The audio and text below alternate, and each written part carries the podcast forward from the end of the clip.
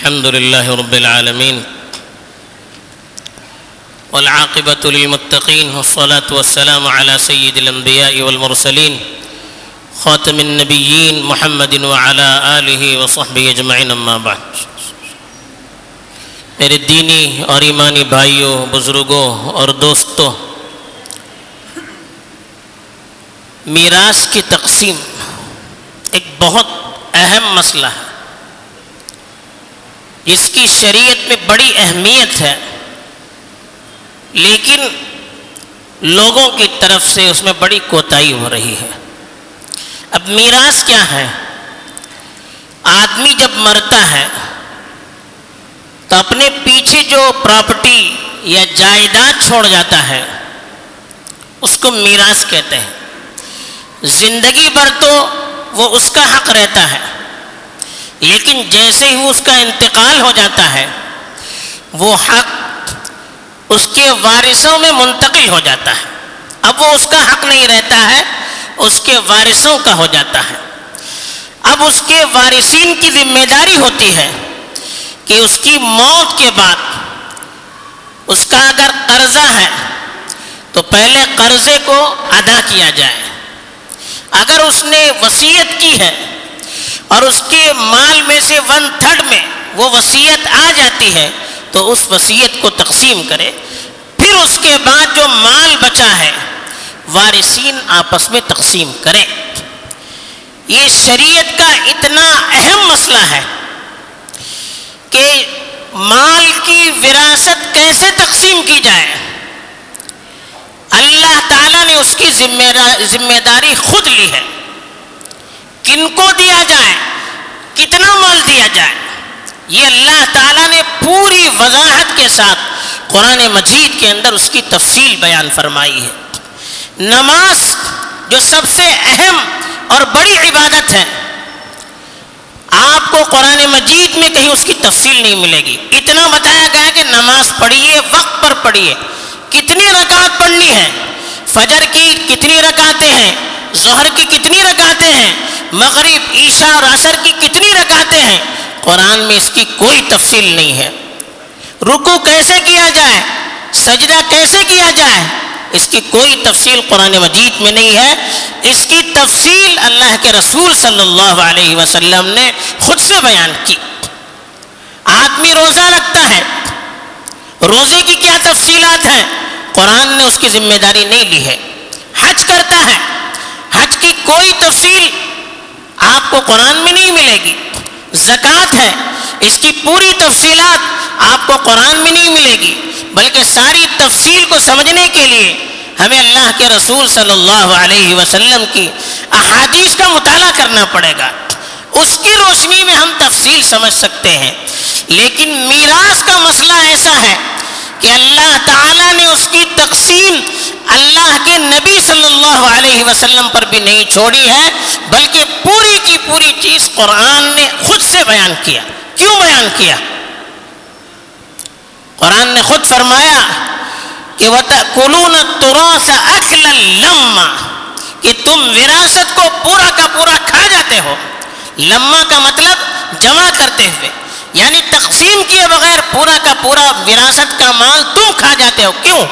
وَتُحِبُّونَ الْمَالَ حُبًّا جَمَّا، کہ مال کی تم حد سے زیادہ محبت کرتے ہو۔ مال سے تم کو حد سے زیادہ محبت ہے۔ تو مال کے سلسلے میں ڈنڈی مارنے کا زیادہ امکان رہتا ہے۔ اس لیے اللہ تعالیٰ نے ایک ایک جز کو بیان کیا۔ آدمی کے مرنے کے بعد اس کے وارث کون بنیں گے؟ ہم آپس میں بیٹھ کر اس کو طے نہیں کر سکتے۔ ہر وارث کو کتنا ملے گا ہم طے نہیں کر سکتے۔ قرآن نے ایک ایک جز کو بیان کیا ہے۔ کیوں بیان کیا ہے؟ علماء نے لکھا ہے ایک تو اس لیے کہ آدمی من مانی اپنی مرضی کے مطابق طاقتور ہے یا جو حاوی ہے، جس کے قبضے میں مال ہے، وہ اپنی من مانی مال کو تقسیم نہ کرے، اس کو کھلواڑ نہ کرے۔ دوسرے، آپس میں من مانی کی وجہ سے اختلاف اور انتشار پیدا نہ ہو۔ آج دیکھیے، بھائی بھائی، سگے بھائیوں میں دشمنی ہے۔ کیوں ہے؟ مال کی تقسیم برابر نہیں۔ رشتہ داروں میں دشمنیاں ہیں۔ کیوں ہے مال کی تقسیم برابر نہیں ہے۔ غیر مذہب والوں کے کوٹوں میں جا کر ہم اپنا مقدمہ دائر کرتے ہیں، لاکھوں روپیہ اس کے پیچھے ضائع کرتے ہیں۔ کیوں مال کے لیے۔ تو اس لیے اللہ تعالیٰ نے کہا کہ مال کی تقسیم خود کی کرے تیسری اس کی حکمت یہ بتائی کہ جب مال تقسیم ہو جائے تو آدمی کو جب یہ معلوم ہو جائے گا کہ یہ تقسیم اللہ نے کی ہے تو آدمی اس پر مطمئن ہوگا۔ اب مال کی تقسیم ہوگی، ظاہر بات ہے کسی کو زیادہ حصہ ملے گا، کسی کو کم حصہ ملے گا، کسی کو حصہ ہی نہیں ملے گا۔ جب یہ معلوم ہو جائے گا کہ قرآن نے تفصیل بیان کی ہے، تو آدمی مطمئن ہو جائے گا۔ اس لیے کہ اس میں اپنی مرضی کا کوئی دخل نہیں ہے۔ ساری کی ساری ذمہ داری اللہ نے لی ہے۔ تو اس سے معلوم ہوتا ہے کہ مال کی تقسیم کی شریعت میں کتنی اہمیت ہے۔ اور کیوں اللہ تعالیٰ نے اس کی ایک ایک جز کی تفصیل کو بیان کرنے کی ذمہ داری خود لی ہے؟ دوسری طرف قرآن کی آیتوں پر ہم جب غور کرتے ہیں، جو وراثت کے بارے میں اتری ہے، اس کے الفاظ پر ہم غور کرتے ہیں، تو معلوم ہوتا ہے کہ اللہ تعالیٰ نے ایسے الفاظ استعمال کیے ہیں، جس سے اس کی اہمیت بیان کی ہے۔ پہلے ہی بتایا یوسی کم اللہ فی اولادکم، کہ اللہ تعالیٰ تمہیں وسیعت کرتا ہے۔ مال کی تقسیم کے لیے جو لفظ اللہ نے استعمال کیا وسیعت کا لفظ وسیعت کس کو کہتے ہیں؟ آدمی اپنے مرنے سے پہلے یا کہیں جانے سے پہلے اپنے متعلقین کو اہم اہم باتیں بتاتا ہے، ضروری باتیں کہ اس کا لحاظ رکھنا چاہیے، اس کا لحاظ رکھنا چاہیے، اہم بات ہوتی ہے وہ۔ تو وسیعت کے لفظ سے قرآن نے اشارہ کر دیا کہ وراثت کا مسئلہ سب سے اہم مسئلہ ہے۔ اور وسیعت پر کرنے والا کون ہے؟ خود اللہ۔ اللہ کی وسیعت ہے۔ جب انسانوں کی وسیعت کی ہمارے نزدیک اتنی اہمیت ہے، تو اللہ نے جو وسیعت کی ہے، اس کی ہمارے نزدیک کتنی اہمیت ہونی چاہیے۔ تیسری طرف وسیعت کی جو آیتیں ہیں، تین آیتیں۔ تینوں آیتوں کو جو ختم اللہ نے کیا ہے، وہ بڑی اہم باتوں پر ختم کیا ہے۔ پہلی آیت میں کہا، فریضتا من اللہ، ان اللہ کان علیما حکیما۔ وراثت کے مسائل بیان کیے اور کہا یہ اللہ کے احکام ہے طے شدہ احکام۔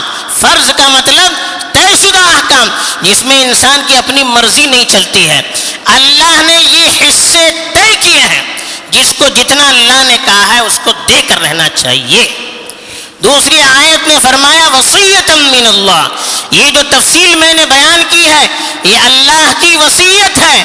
اس میں اپنی طرف سے کوئی من مانی کی کسی کو من مانی کرنے کی گنجائش نہیں ہے۔ تیسری آیت کے آخر میں فرمایا، یبین اللہ لکم ان تضلوا۔ اللہ تعالیٰ تفصیل کھول کھول کر آپ کے آپ کے سامنے بیان کر رہا ہے، تاکہ آپ گمراہ نہ ہو۔ یعنی اللہ نے وارننگ دی، جو اپنی مرضی سے میراث کے مسئلے کو حل کرنے کی کوشش کرے گا۔ شریعت نے جو تفصیل بیان کی ہے، اس کی خلاف ورزی کرے گا، وہ گمراہ ہو جائے گا۔ یہ وارننگ دی ہے اللہ تعالیٰ نے۔ اور عجیب بات یہ تینوں آیتوں کے آخر میں آخر میں علم کا لفظ استعمال کیا۔ ایک جگہ کہا علیم حکیمہ، دوسری جگہ کہا، واللہ علیم حلیم۔ اور تیسری جگہ کہا، بکل شیء علیم۔ تینوں جگہ علم کا لفظ استعمال کیا۔ اس کا مطلب علماء نے لکھا ہے کہ اللہ تعالیٰ نے جو حصے بیان کیے ہیں، اللہ تعالیٰ نے کیوں اتنی تفصیل بیان کی ہے؟ اللہ تعالیٰ جانتے ہیں کہ لوگوں کی نفسیات سے واقف ہیں، لوگوں کے جذبات سے واقف ہیں، لوگوں کی خواہشات سے واقف ہیں۔ اس لیے اللہ تعالیٰ نے کس کو کتنا ملنا چاہیے یہ اللہ سے بڑھ کر اس کو کوئی سمجھ نہیں سکتا ہے۔ اللہ انسان کو پیدا کرنے والا ہے۔ اس کی ضروریات کو پیدا کرنے والا ہے اور ضروریات کو پورا کرنے والا بھی اللہ ہے۔ تو اللہ سے بڑھ کر انسان کی کیا ضرورت ہو سکتی ہے؟ کون سمجھ سکتا ہے؟ تو جس توازن کے ساتھ، جس اعتدال کے ساتھ اللہ نے تقسیم کی ہے۔ اگر آدمی اس پر غور کرے گا، اس کی حکمتوں پر غور کرے گا، تو یقیناً وہ یہ کہے گا کہ اللہ ہی سب سے زیادہ جاننے والے ہیں۔ اللہ کو بھول کر، اللہ کی شریعت کو چھوڑ کر، جہاں انسان نے تقسیم کے قوانین بنائے ہیں، آپ غور کریں گے کہ اس میں کہیں نہ کہیں کمزوریاں پائی جاتی ہے کہیں نہ کہیں اختلافات پائے جاتے ہیں۔ تو اتنی اہمیت شریعت نے دی ہے۔ بلکہ اپنے احکام کو بیان کرنے کے بعد اللہ نے فرمایا، تلک حدود اللہ۔ یہ اللہ کے حدود ہیں۔ حدود کا مطلب بارڈر طے شدہ احکام ہے یہ۔ گویا کہ ایک بارڈر ہے، اس کو کوئی کراس نہیں کر سکتا۔ یہ اللہ نے تفصیل جو بیان کی ہے، اللہ کی طرف سے طے شدہ چیزیں ہیں۔ اس کو پھلانگ کر، اس کو کراس کر کے کوئی نہیں جا سکتا۔ وَمَن يُطِعِ اللَّهَ وَرَسُولَهُ يُدْخِلْهُ جَنَّاتٍ تَجْرِي مِن تَحْتِهَا الْأَنْهَارُ خَالِدِينَ فِيهَا وَذَلِكَ الْفَوْزُ الْعَظِيمُ۔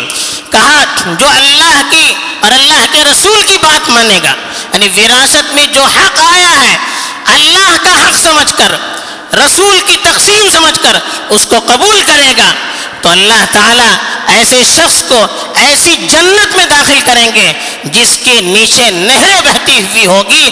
آخر میں اللہ نے کہا، وَذَلِكَ هُوَ الْفَوْزُ الْعَظِيمُ۔ یہی سب سے بڑی کامیابی ہے۔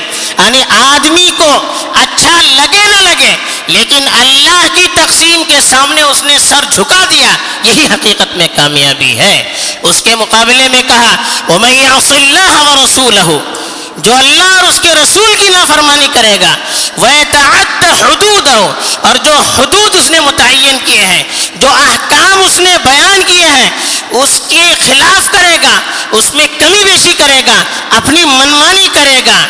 اللہ تعالیٰ نے فرمایا وہ يُدْخِلْهُ نَارًا خَالِدًا فِيهَا، اس کو ہمیشہ ہمیش کی آگ میں داخل کرے گا، جہنم میں داخل کرے گا۔ وَلَهُ عَذَابٌ مُحِينٌ اور ذلیل کرنے والا اس کو عذاب ملے گا۔ وارننگ دی اللہ نے۔ جو تقسیم میراث کے مسئلے میں، مال کے مسئلے میں اللہ نے جو حدود طے کیے ہیں، اللہ نے جو حصے مقرر کیے ہیں، اس کو قبول کیے بغیر اپنی منمانی طے کریں گے، اپنی منمانی تقسیم کریں گے، اس کی خلاف ورزی کریں گے۔ اللہ نے فوراً کیا کہ ایسے آدمی کے لیے جہنم ہے۔ ایسے آدمی کے لیے جہنم ہے اور ذلت ہے۔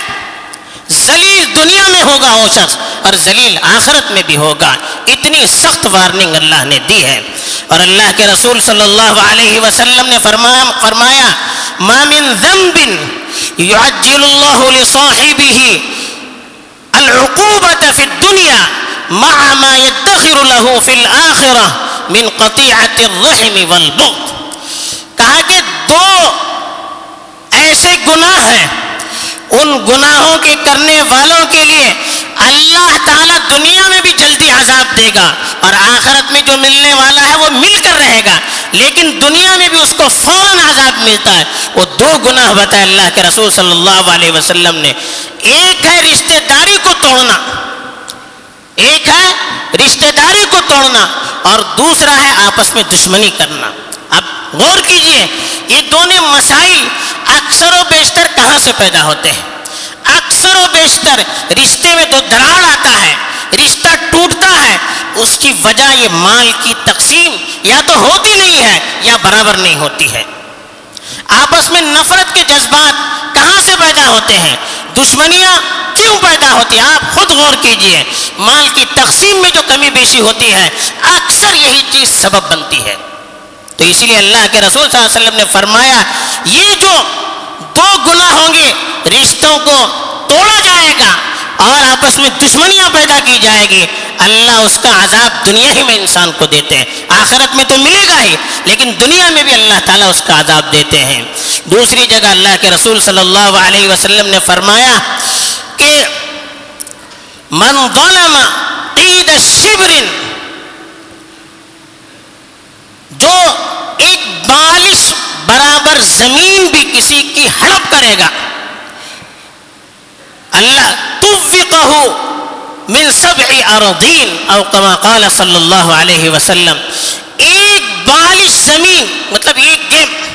اتنی زمین اگر کوئی دوسرے کی ہڑپ کرے گا، تو کہا سات زمینوں کی توق بنا کر اللہ تعالیٰ قیامت میں اس کی گردن پر رکھیں گے۔ ایک زمین نے ایک بلڈنگ کا بوجھ کوئی نہیں اٹھا سکتا۔ ہے سو کلو کا بوجھ رکھا جائے، آدمی کا کیا حشر ہوگا؟ لیکن کا ایک بالی زمین اگر کسی کی کوئی دبائے رکھے گا، تقسیم نہیں کرے گا، ہڑپ کرے گا کہا سات زمینوں کا توق بنا کر اس کی گردن پر رکھا جائے گا؟ کیسے اس کا بوش و قیامت کے دن برداشت کرے گا؟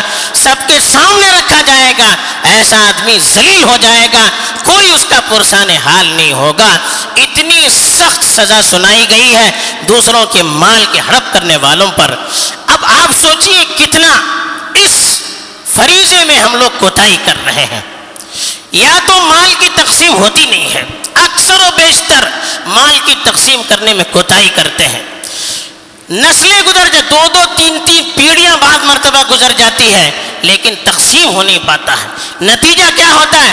جو بیچارے حقدار رہتے ہیں کچھ لوگ اس پر قبضہ کرتے ہیں، باقی زندگی پر روتے رہتے ہیں، کڑتے رہتے ہیں، کچھ نہیں ہوتا ہے۔ قرض لینے پر مجبور ہوتے ہیں، کرایوں کے گھروں میں رہنے پر مجبور ہوتا ہے۔ حالانکہ اتنا، اتنی ان کے پاس پراپرٹی ہے، اگر ان کو صحیح حق مل جائے، وہ اپنا گھر خرید سکتے ہیں، وہ اپنا کاروبار خود سنبھال سکتے ہیں۔ لیکن لوگ ہوتے ہیں کچھ جو اس پر دبائے رکھتے ہیں اور دوسروں کو دینے کے لیے راضی نہیں ہوتے ہیں۔ کیا کتنی بدوائیں ان کی زبان سے نکلتی ہوگی؟ کیا حشر ہوگا کل قیامت کے دن؟ کیا ایسے لوگوں کی نسلوں کو کبھی سکون مل سکتا ہے جو دوسروں کے حقوق دبائے رکھتے ہیں، جو دوسروں کے مال کو تقسیم نہیں کرتے ہیں؟ دوسری طرف کبھی مال کو تقسیم کرتے ہیں تو اپنی منمانی، شریعت کیا کرتے نہیں، اپنی منمانی تقسیم کرتے ہیں۔ تو اپنی منمانی جب ہم کریں گے، اللہ کی بات نہیں مانیں گے، تو پھر کیا حشر ہوگا؟ کیا فائدہ ہوگا؟ یہی سے تو سارا اختلاف ہوتا ہے۔ یہی سے اختلاف پیدا ہوتا ہے، یہی سے نفرت، یہی سے دشمنیاں پیدا ہوتی ہے، جس کے لیے اتنی بڑی وعیدیں سنائی گئی ہے۔ تیسری طرف، کبھی ایک آدمی آڑے ڈالتا ہے، رکاوٹ ڈالتا ہے، سب راضی ہو جاتے ہیں۔ ایک آدمی کی رکاوٹ کی وجہ سے وہ زمین رکی رہتی ہے۔ تقسیم نہیں ہو پاتی ہے۔ کبھی غیروں کا قبضہ ہو جاتا ہے اس پر۔ غیر قبضہ کرے تو گوارا اپنے لوگوں کو حق دیا جائے۔ اس کی ہمیں فکر نہیں ہوتی ہے۔ کیوں ایسا ہوتا ہے؟ آخر کیا ہوتی ہے اس کی؟ اس کی ضرورت کیوں پیش آتی ہے؟ مال کی محبت۔ اللہ کے وعدے پر ہمیں یقین نہیں۔ اللہ پر ایمان ہمارا مضبوط نہیں ہوتا ہے۔ تو اس لیے کبھی تو ایسا ہوتا ہے کہ مال غلط تقسیم ہو جاتا ہے۔ جب ان کو بتایا جاتا ہے کہ شریعت یہ کہتی ہے، تو کہتے ہیں، نہیں، ہم نے تقسیم کر لیا، ہماری مرضی ہے۔ اب شریعت کو آڑے رکھ دیتے ہیں، پیچھے رکھ دیتے ہیں، اپنے نفس کو آگے کر دیتے ہیں۔ تو کیا ایسی تقسیم سے کہیں گھرانے میں برکت آ سکتی ہے؟ سکون آ سکتا ہے، اطمینان آ سکتا ہے، راحت مل سکتی ہے۔ نہیں، آگے چل کر اختلافات کے لیے دروازے کھل جاتے ہیں۔ کبھی ظلم یہ ہوتا ہے باپ بوڑھا ہو جاتا ہے، ماں بوڑھی ہو جاتی ہے۔ اب بچے اصرار کرتے ہیں، ہمارا حق دو تمہارا حق کا ہے وہ؟ جب تک آدمی مرتا نہیں، وہ حق اس کا رہتا ہے۔ باپ بوڑھا ہو جائے، آپ کو مانگنے کا حق نہیں ہے۔ ماں بوڑھی ہو جائے، آپ کو مانگنے کا حق نہیں، وہ ان کا حق ہے۔ وہ چاہے تو دوسروں کو بھی دے سکتے ہیں۔ آپ کو ان پر جبر کرنے کا کوئی حق نہیں ہے۔ زور زبردستی کرتے ہیں۔ والدین پر، نہیں، تقسیم کرو، ہمارا حق، آپ کا کہاں حق ہے وہ؟ جب تک آدمی مر نہیں جاتا وہ حق اسی کا رہتا ہے۔ مرنے کے بعد حق اس کا منتقل ہو جاتا ہے۔ تو یہاں بھی ظلم، وہاں بھی ظلم۔ تو یہ ایسا مسئلہ ہے، گھر گھر کا مسئلہ بھی بن رہا ہے۔ آدمی مرتے ہی جب اس کی وراثت صحیح صحیح تقسیم ہو جاتی ہے، تو اس کے بعد دل پورا صاف ہو جاتا ہے۔ گھر میں خیر آتی ہے، برکت آتی ہے، راحت آتی ہے۔ معاشرے میں سکون اور اطمینان آتا ہے، پھر ایسے لوگوں کا کاروبار بھی بڑھ جاتا ہے جو وقت پر تقسیم کرتے ہیں۔ تو آج اس کی ضرورت ہے، یہ پہلو بہت تشنا ہے۔ اس کی وجہ سے گھر گھر اختلافات کا اڈا بنتے چلے جا رہے ہیں۔ معاشرے سے سکون اور اطمینان اٹھ رہا ہے۔ دشمنیاں پیدا ہو رہی ہے معاشرہ منتشر ہو رہا ہے۔ اس پر سنجیدگی سے ہمیں غور کرنے کی ضرورت ہے۔ اللہ تعالی ہمیں توفیق دے کہ اس پہلو کا صحیح جائزہ لے کر صحیح صحیح تقسیم کریں۔ وآخر دعوانا الحمد للہ رب العالمين